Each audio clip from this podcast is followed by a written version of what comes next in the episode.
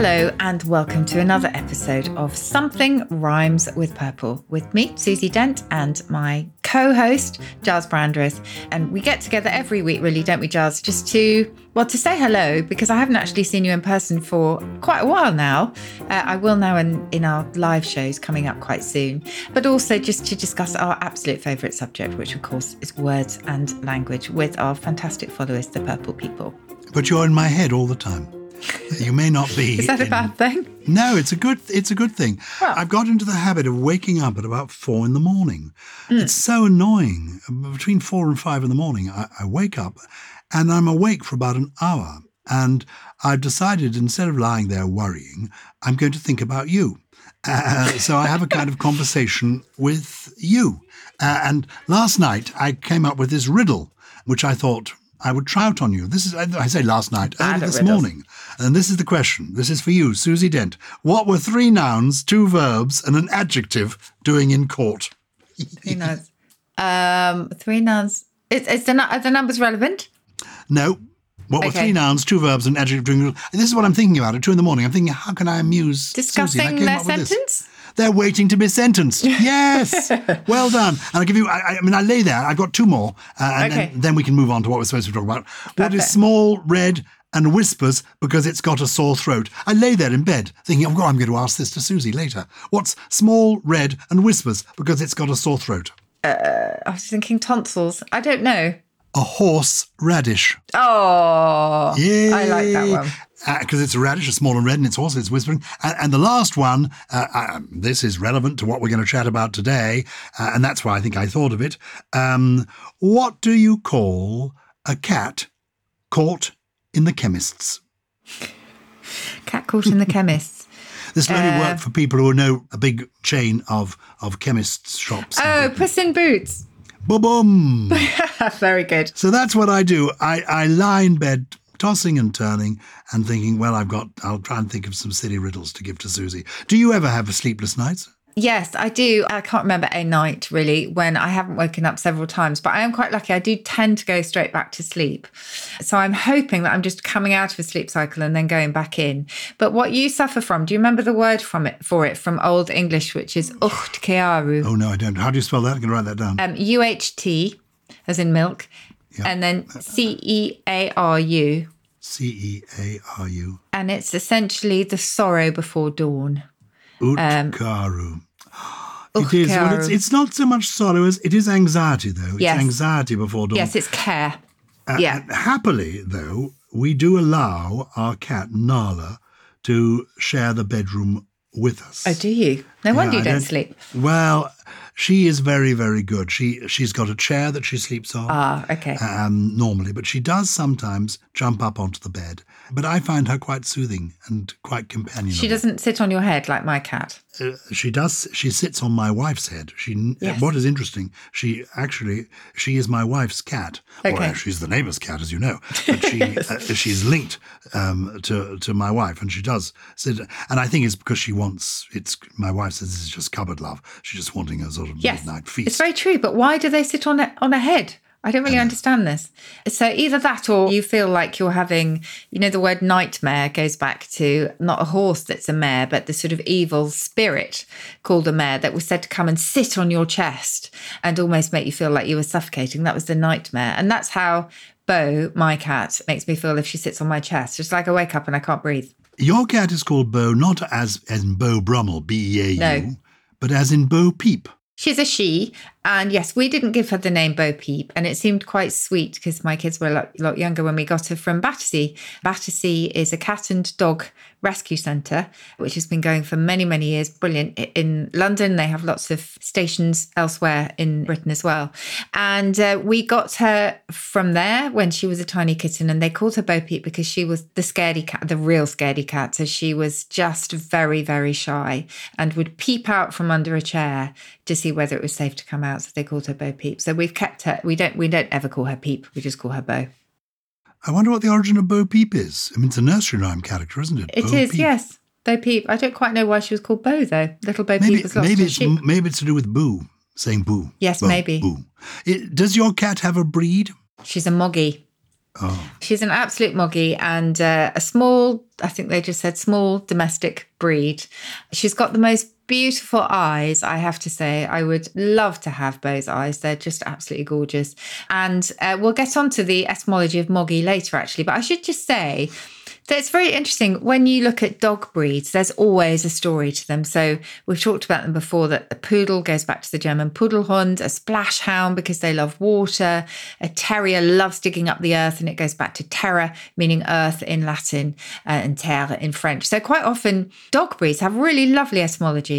Cats, not so much, unfortunately. They tend to be named mostly after places. They're the Bengal, the Abyssinian, the Persian, the Siamese, etc. So we thought we wouldn't focus on those today because most of them are, as I say, fairly self-explanatory. Though, I have to tell you, I'm sorry we're not focusing on them because I've done a lot of research. Oh, and it doesn't matter. No, what I will share with you, and maybe we'll come back to this another day, is I have a son-in-law who is a vet. Oh, yes. And I said to him, what are the most popular breeds of cat in the UK? And he said he reckoned the most popular breeds in the UK are probably first the British Shorthair, then the Bengal, but even not, then the Siamese, and then in fourth place, the Maine Coon, which is what our cat Nala is a Maine Coon. Ah, okay. Then Persian, then a kind of breed that I hadn't really heard of called a ragdoll. Yes, ragdoll. Rachel Riley used to have a ragdoll one as well. The ragdolls, I think, were so named because they're incredibly docile. So they have an unusually docile temperament, so they are just a doll that just sort of hangs there in your arms. So I think that's where it comes from originally. So not recorded until 1970, the ragdoll. Well, take us into the world of cats. Where are we going to begin? Where do you want to begin? Well, we could start with the word cat itself, if you like. Please. Because you will find catus, C-A-T-T-U-S, in Latin and in some Roman texts. But it's generally thought to be an Egyptian word because it's in Egypt that cats were first domesticated. But it's a little bit like dog. We've got a slightly clearer view of its journey. But if you remember dog, and we often mention this, one of the most mysterious etymologies given its everyday use in English, we just don't know where dog came from. And it's not too dissimilar for cat, because what the Romans normally called a cat was feles, F-E-L-E-S. And that meant she who bears young. Oh, I thought it meant faithful or happy. No, Felix. But that's Fides.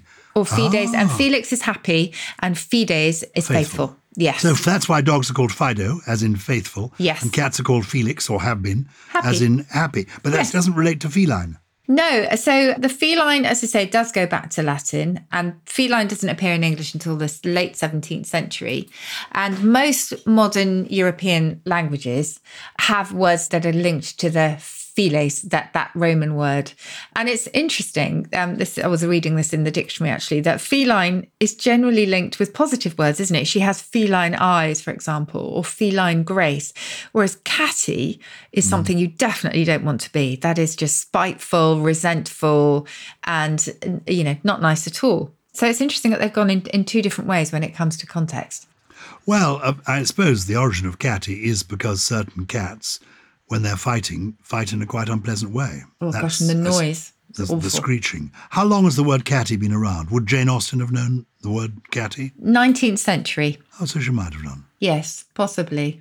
And then, I mean, cat features in so many colourful English expressions, so we can talk about those. But I did say I would mention the etymology of moggy. Please. And moggy being a non-pedigree cat. So Beau is, as I say, a short-hair moggy. And it's simply a variety of Maggie, which in turn, of course, goes back to Margaret. Now, if you remember, we have always loved choosing people's names, particularly when it comes to animals and birds, Robin Redbreast, for example. And if you remember, the magpie was also named after Margaret. It was Maggoty Pie originally, nothing to do with maggots and everything to do with Mago, which was another nickname for Margaret. So we simply attached that to Mog and Moggy. It's nothing to do with mongrel, which is a non-pedigree dog. Because that's based on mingled. It's a sibling of mingled, but of course a mongrel is a mixed breed. Mm. Very good. I think we've touched on this before. Pussy. As in puss, pussycat. Why is a cat a pussy? Well, it's probably imitating the hissing sound. So if you're trying to get a cat's attention, you might go pss, pss, pss, pss, or the noise of the cat hissing itself might sound a bit like pss, pss, pss, pss, pss. So it's a similar sound that you will find in the sort of nickname for a cat in so many different languages across the world. It's quite interesting, that sort of replication of the ps But it was also used as a term of endearment for a girl or a woman, and then childishly to anything soft and furry, which obviously is where the slang sense crept in. And to play pussy in World War II RAF slang was to take advantage of cloud cover. So to jump from cloud to cloud, either to chase an enemy aircraft or to avoid being recognised yourself. So yeah, that's the sort of the pussy thing. As I say, term of endearment, but as so many terms of endearment have been, they are often applied to female genitals. Yes. There's a terrible joke, which I don't think I dare tell you, but it involves somebody who is making his last wish. This is a really dreadful joke. Anyway, okay. No, I won't even tell you. I'll just give you the payoff line. Oh. He's been captured and he's been strung up and he's been told he can have one last wish. And this beautiful creature turns up and he says, no, you said the wrong thing. I said posse. Anyway, that's by the by. He was looking for a rescue posse, and not for not the other thing. Anyway. Just while we're on the pudenda, I should just say that there is one rival theory which goes, it's either the soft and furry thing, but it could also be from an Old Norse word. Some linguists think puss meaning a pocket or a pouch. Oh. And if you remember, while we're on this subject, vagina goes back to a word meaning a sheath, again, or a pocket. And it's actually linked to a vanilla because vanilla has a pod. So vanilla and vagina are rather strange kissing cousins. I'm not sure kissing cousins is the right word for it. But this is fantastic. You just, here we are stroking our pussies and we've suddenly found ourselves with vanilla ice cream in our pods. Oh, it's exactly. Too silly for words, isn't it? We have. What about a tomcat? Why is a tomcat called a tomcat, not a billcat or a bin cat? Or who knows? Tom famously used a bit like Jack. I think Jack is probably the most frequently used name when it comes to identifying objects in English. Tom probably somewhere on the list, high up. Just a generic name from the 18th century, but there was in 1760 an anonymous work called The Life and Adventures of a Cat, and the hero was a male cat that was called Tom and was commonly called in the story Tom the Cat, so it may have been popularised by that. Meow. I know how to spell it. I think MEOW. That's the noise traditionally made by a cat. You'll find writers saying the cat meowed. Did they actually ever make that noise? Who invented that word? How long has it been in print? Meow as a word. That's a really good question, actually, because I don't have the first date, so I'm going to look it up now. I do know that it's almost the same in every different language. Meow in French, M-I-A-O-U, and then it's M-I-A-O, I think, in German. And then in Japanese, it's nyan, which is quite similar. I think nyan is possibly a bit closer to meow. 1632, according to the OED, to make a characteristic cry of a cat. And they do have in French as well, at least they did have miauler, M-I-A-U-L-E-R, which was to meow. Yeah, I think it's quite a good approximation of the sound, but it will never be exact, will it? Do you think cows really go, they go, mmm, but I'm not sure they go, moo. Meow. Maybe we should have a party in 2032. Next year we're going to be celebrating the 400th anniversary of Shakespeare's First Folio. Yes. Maybe you and I should organise a great cat gathering, the biggest meow in the history of the world, for the 400th anniversary of the word meow. Get millions of cats. You couldn't get cats together because they just don't like each other, do they? I was having this conversation about hamster with my youngest because she wanted to get another hamster, and hamsters famously just kill each other to fight to the death. So I don't know if it would be very similar with cats. I'm not sure you'd want them all in the same room, not least because they would give out lots of caterwauling, which is a horrible sound. And it's reminded me actually of a great word in German for a hangover, which is a Katzenjammer, which again is a kind of caterwauling because the sounds in your head when you've got a hangover just are like the din of cats collectively clamouring at each other. You know what we used to do with our children when the hamsters died? Because we had hamsters as well, and they were always dying and fighting with each other, exactly as you said. Yeah. We eventually put them in the blender, in the moulinex, and spread the residue on the flower beds, with the most fantastic results. You won't believe it. You probably heard, you may wonder why, but you will have heard the song. There's a song about it, because you get tulips from Hamster Jam. I knew this was going somewhere. I hoped it was going somewhere funny because I just thought, how could you ever use your blender again? And it wasn't going anywhere funny. It was going somewhere tulips awful. Tulips from Hamster Jam. A dreadful, dreadful pun. Anyway, you mentioned my idea of getting millions of cats together. People use the phrase like herding cats. Cats have come into lots of phrases in the language. I assume like herding cats is simply because it's so difficult to herd a cat.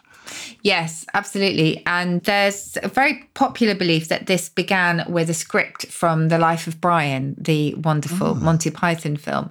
And it does seem like it was used there. And if you look in the Oxford English Dictionary, it will give you 1986 for its first record of trying to herd, or be like trying to herd cats, in other words, an impossible task. And The Life of Brian was the 1970s, wasn't it? 1976. Yeah.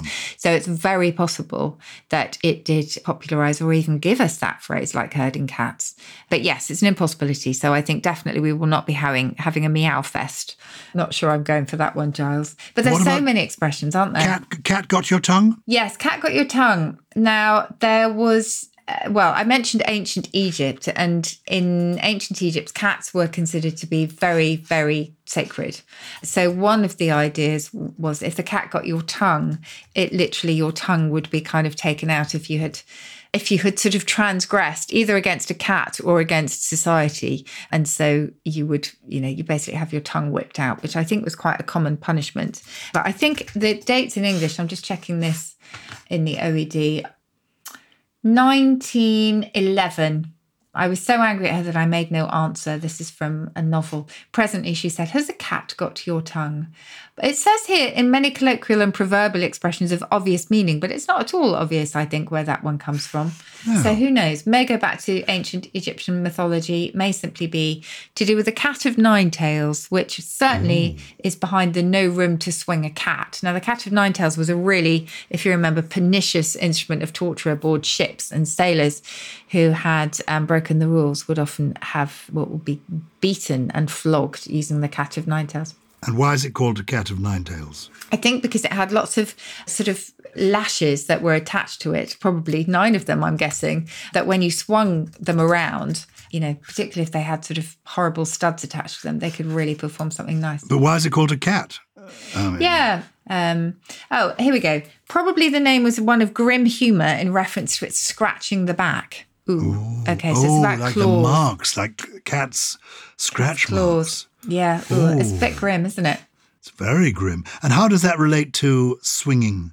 No room to swing a cat. Well, no room to swing a cat is you literally, this is a whip with nine knotted lashes. You'd need quite a good swing room for that. Oh, so it's not actually picking up your cat by the tail and swinging it around. Well, there are theories that is behind it as well, because I won't go into detail here because it really is too distressing, but they used to do absolutely awful things with animals for entertainment. So it's not beyond the realms of possibility. Oh, dear. And letting the cat out of the bag, is that something horrific as well? Yes. Now, we have done this one before, I think, when we talked about buying a pig in a poke. And we also talked about letting the cat out of the bag. So buying a pig in a poke was the scam, if you remember, where you thought you were buying a little piglet, which you could then grow for pork, breed for pork. And it would be in a poke, which is an old name for a pocket or a posh, a bag. And the idea is that you pay your money, you get home, you open the poke or the pocket, and out pops a cat, which was not considered to be valuable at all. So you let the cat out of the bag and the secret is out. Very good. Yeah. Any more? A cat in a hot tin roof? I mean, that's the title of a play, I know. Is that the origin of the phrase? No. The play was named after the phrase. Yes. I think it's just to be really... It's a Tennessee Williams play, yeah. Yeah, to be really agitated. So obviously if you imagine a cat on a hot tin roof, it's going to be lifting its paws up and down because it's too hot to stand. So that's the idea, is you're just unable to keep still. You're like a cat on a hot tin roof, or on hot bricks is the other version, isn't it? And then you've got more than one way to skin a cat, which again sounds really grim. Happily, I'm not sure this is to do with literally skinning cats, because the OED thinks it begins in the 17th century with a completely different phrase, which is to skin a flint. Now, to skin a flint was all about greed, essentially. So a flint is a piece of hard stone used to make sparks, and there is no skin, of course. And so the idea is that if you're even trying to whittle away at that, then you are very, very mean indeed, because you're not prepared to spend any money. As a skin flint. Like a skin flint, exactly. That's where we get that from. And apparently to skin a flint was one of many phrases about skinning things that were all about either stinginess or the willingness to go to extreme lengths. So there were lots of them, I think, and definitely not just cats. I'm just trying to think if I can give you skin a louse, skin a flea, and finally to skin a cat. But it underwent a bit of a change there as well, because it was, you'd say, oh, he's someone who would skin a cat, again, meaning that he's very greedy, not greedy, but very stingy. But then it sort of changed to the expression that we know today. There is more than one way to skin a cat, meaning there's more than one way of achieving your aim. Why do cats have 9 lives? Well, I mentioned that cats being worshipped in ancient Egypt. They were highly revered. They were praised for being magical. And that's probably why they were thought to have 9 lives, because they had some sort of special supernatural power that enabled them to evade danger. And lots of different traditions really revolving around cats. So farmers would often leave offerings for cats to ensure a good harvest. The Chinese apparently still believe, I don't know, we might have some purple people in China or who are Chinese, that believe cats protect their crops, presumably from being eaten by rats and mice. But again, they're good omens. We talk about a black cat crossing our path as being very lucky. So lots and lots of different associations with luck and with charm. And so, you know, perhaps they did have magical powers that would enable them to escape more often than other animals. And then you have to also remember that the number 9, particularly in Greek mythology, has also got magical significance. It starts with the 9 muses, the goddesses in Greek mythology who, you know, inspired musicians and dancers and authors. So 9, a special number, certainly in mythology and tradition. One of my favourite poems about cats is Gus the Theatre Cat by T. S. Eliot. Oh, yeah. It's one of his collection in Old Possum's Book of Practical Cats. And a film was made of the famous Andrew Lloyd Webber musical, Cats, that was deemed to be very unsuccessful and people mocked the film. I went and saw it and I really enjoyed it. And in the film, Sir Ian McKellen performs Gus the Theatre Cat. And it is 10 minutes of bravura theatricality. I just recommend people, you don't need to enjoy the rest of the film, just go to see Ian McKellen being Gus the Theatre Cat. Oh, and it's got your friend Judi Dench in it as well, hasn't it? I have to say, I've not seen it. Well, a lot of people haven't seen it. She, Judi Dench, indeed hasn't seen it. And I said to her, you should go to see this film. A, you're amusing in it, and B, your friend Ian McKellen is brilliant in it. But she said she doesn't like going to see the films that she is in. Oh, I totally. She feels awkward looking at herself. And also she says it's so frustrating because you think, oh, I could have done that differently. I could have done that better. She prefers being on stage where she knows, well, there will be another night. I can perhaps do it better tomorrow. Yeah. Whereas on film, it's there. Speaking of being on stage, because I was, my last stage partner was indeed Dame Judi Dench. I was at the Gielgud Theatre this summer with the great Dame Judi Dench, and I may be back with her in the theatre again. Oh. But having warmed up with Judi Dench, I'm now sharing the stage with none other than Susie Dent. I know, I can't wait for this. When is this? We're soon. It's quite soon, isn't it? End of September we're starting again. End of September. And we're taking Something Rhymes with Purple back on stage. So we will be recording a podcast. Each show will be very different. There will be extra bits, so not just the podcast. And we'd love to meet as many purple people as possible, because we always say this, don't we, Giles, that you and I have been really touched, actually, by the reception of the podcast and how much people, particularly during the pandemic, sort of turned to it, and many other podcasts, I'm sure, as well, just for some escape, really, and some calm. We're not exaggerating, I have to say. No. Every time we've been very moved in the wings, chatting to each other. And then we meet people either in the interval or after the show or before the show. So it's a chance to say hello to purple people in person.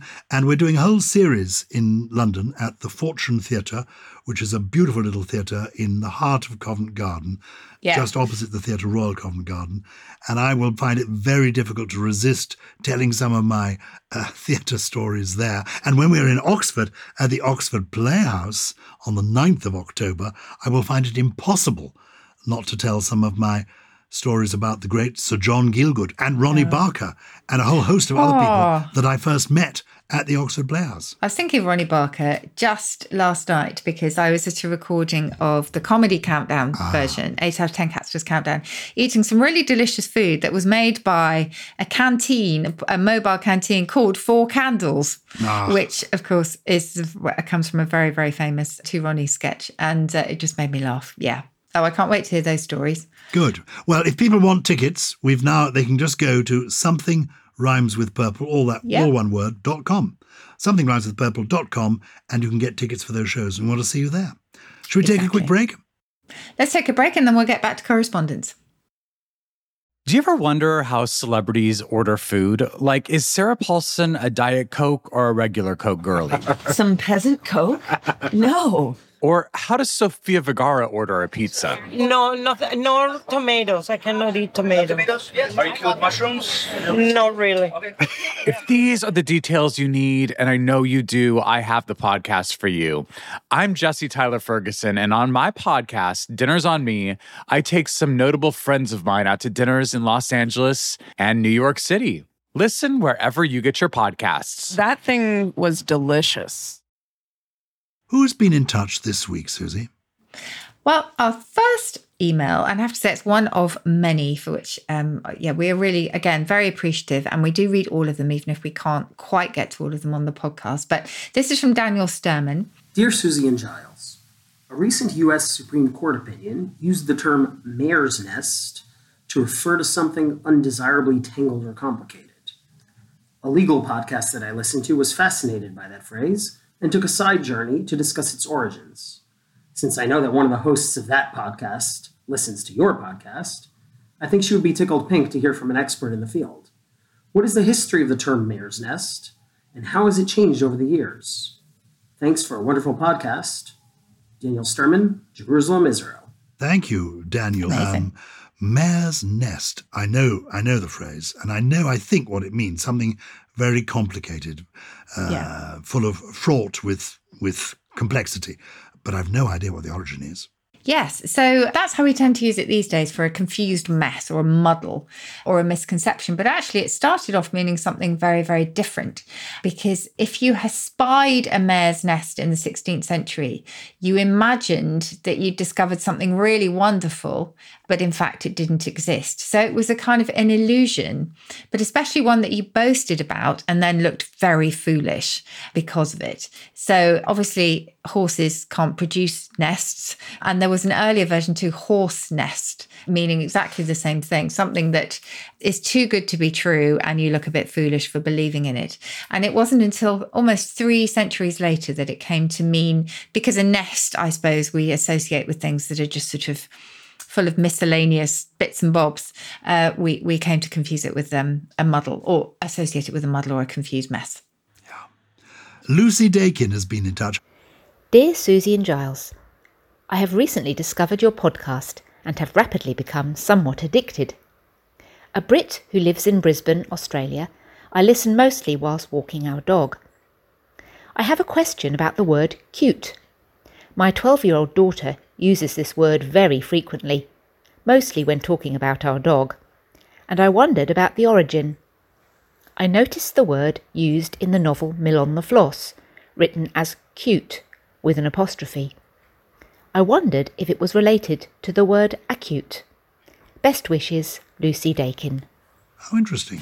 Well, the answer is yes, it is. Oh. She's absolutely right. And it's not, really, this is not a couple that you would put together. And it's a sort of process that's called aphesis, A-P-H-E-S-I-S, which is the kind of gradual unintentional loss of a short vowel at the beginning of a word. So if you think of squire for esquire, for example, that's an example of aphesis. And so it is with cute and acute. But the first meaning of cute was acute, to be clever, to be keen-witted and sharp, to have a cute mind, if you like.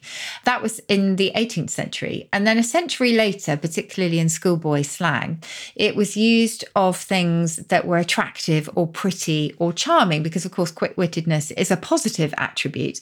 And you can see the same journey, sorry to use that word, was cunning as well, because cunning obviously has the meaning of being skillful and crafty, sometimes a bit sly with it. But because all of these were seen as being quite clever and positive, in US slang, to be cunning was to be quaintly interesting or to be pretty and attractive, to be quite cute. Oh. And you find it also morphed into canny as well. That's all from the same root. So yeah, language often does this. But as I say, if you think about the sort of traditional meaning of acute, you would never put it together with acute, I think. But that is definitely its derivation.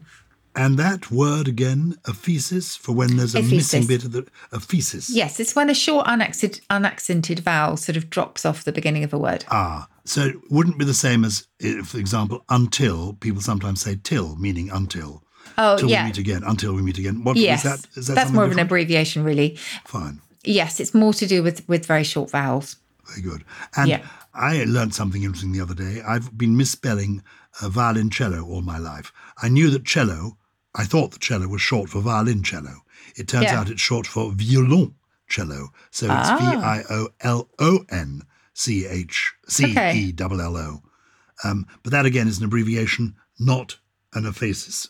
No, that's a diminutive, isn't it, of violone, the little violone, violoncello. Yes. Violoncello. I wish I could speak Italian. I wish you make it sound as if it's going to be a lovely pasta dish we're going to do tonight. Can we meet together? Let us have a little violoncello. Violoncello with a little, or maybe a wine, a lovely, slightly green wine on a sun-kissed hill in Lombardy. Do you not miss that? That's a conversation for another day. You miss the sort of the whole idea. Etiquette. I miss the idea of, but I don't miss the reality of it. No. And I don't mind never falling asleep in front of the television. No, I'm with you on that one. If people have got letters they want to send, queries they'd like answered, the address is simply purple@somethingelse.com. So do please be in touch with us. Susie, do we know how many words there are in the world? You come up with a trio, 3 new words every week. Is it a bottomless pit? How many words in the English language are there overall, do you think? Oh, it's an impossible question, really, because I think we've talked about this before, because how do you sort of describe a word? So if you took, for example, run, do you include runs, ran, running? Yeah. So it is a bottomless pit from that point of view. But if you look at sort of dictionaries, you will find usually about 500,000 head words, if you like. So that's kind of where, but you know, a lot of those would be obsolete. And it says that the second edition of the 20-volume OED contains full entries for just over 171,000. But honestly, there are far more than that. I mean, you know, you might have 1,000,000 distinct words if you do count all of those inflections and things. Good. 1,000,000 words, of which you seem to know every single one. None. And you know all of them. I know some of them. I don't know all of them. You know 1,000,000 words. I absolutely don't. I'd honestly learn a different word every single day. Well, you're going to teach us 3 words now, and let's see if we can remember them in a week's time. Okay. What are the 3 words? I think they're just sort of quite, I don't know if they're quite useful, but they're just quite quaint. So the first one is, particularly in hot weather, if you find yourself changing your shirt quite often and just sort of, you want to just say, look, do you know what? I've just run out of shirts. You can call yourself lack linen.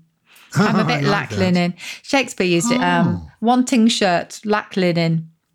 I just quite like that one. It's just a bit silly. Also, you will have heard of a rake hell. So a rake hell is somebody who's so dissolute that they would literally sort of rake the floor of hell for whatever they could get. And I just discovered that there's an adjective for someone who is a bit wild, hence the town red, which is rake helly. Gosh. I just like the idea of being rake helly. Is that they're pretty dissolute, are they? Somebody's very dissolute. Yes. Very dissolute. Very dissolute indeed. In excess of the violoncello, and you went up. Rake Helly. Okay. Rake Helly. The third one is sluggardise. So a sluggard is somebody who is lazy. Lazy, exactly. But to sluggardise is rarer, and that's a verb meaning to make lazy. So I just like the idea of saying, you know, too much scrolling through Instagram can sluggardise you no end. Because it does, it just induces that kind of torpor, doesn't it, where you just literally can't be bothered to do anything. So I quite like that word. I don't want to get into a sluggardizing state. No. But no, that's why I've got to avoid the life of a rake hell. A rake hell. Because you lose your shirt that way. You end up lack linen. Very good. I love Sluggard Eyes. Well, we've been talking about cats, and I've already recommended one poem by T. S. Eliot, Gus the Theatre Cat, too long to read here. But I have got another one. My favourite cat poem, I think this is. It's a lovely poem by Eleanor Fargen, who lived from the 1880s to the 1960s and wrote some wonderful children's stories and some beautiful poetry, of which this is perhaps my favourite. It's called Cats Sleep Anywhere. Cats sleep anywhere. Any table, any chair. Top of piano, window ledge, in the middle, on the edge, open drawer, empty shoe, anybody's lap will do. Fitted in a cardboard box, in the cupboard, with your frocks, anywhere. They don't care. Cats sleep anywhere. So they do, including on my head. They do, don't they? They're marvellous. We love Nala. We love Beau. We do. Yes. We just love them. And we love the Purple People so much that for the summer we've got this amazing 20% off offer on our merchandise. All the stock in our online store. You just go to the link in the episode description and we've got T-shirts, mugs, totes available while stocks last. Absolutely. And thank you for listening to the show. And if you do love it, please keep following us. Please recommend us to your friends. And if you would like to follow us on our new social media channels, you can find us on @SomethingRhymes on Twitter and Facebook, or @SomethingRhymesWith on Instagram. And do consider joining the Purple Plus Club if you would like, for some bonus episodes on words and language. Thank you for listening. Something Rhymes with Purple is a Something Else production, produced by Lawrence Bassett and Harriet Wells, with additional production from Chris Skinner, Jen Mystery, Jay Beale, Josh, and... oh, the Sluggadizer himself. Oh, my goodness. It's Gully.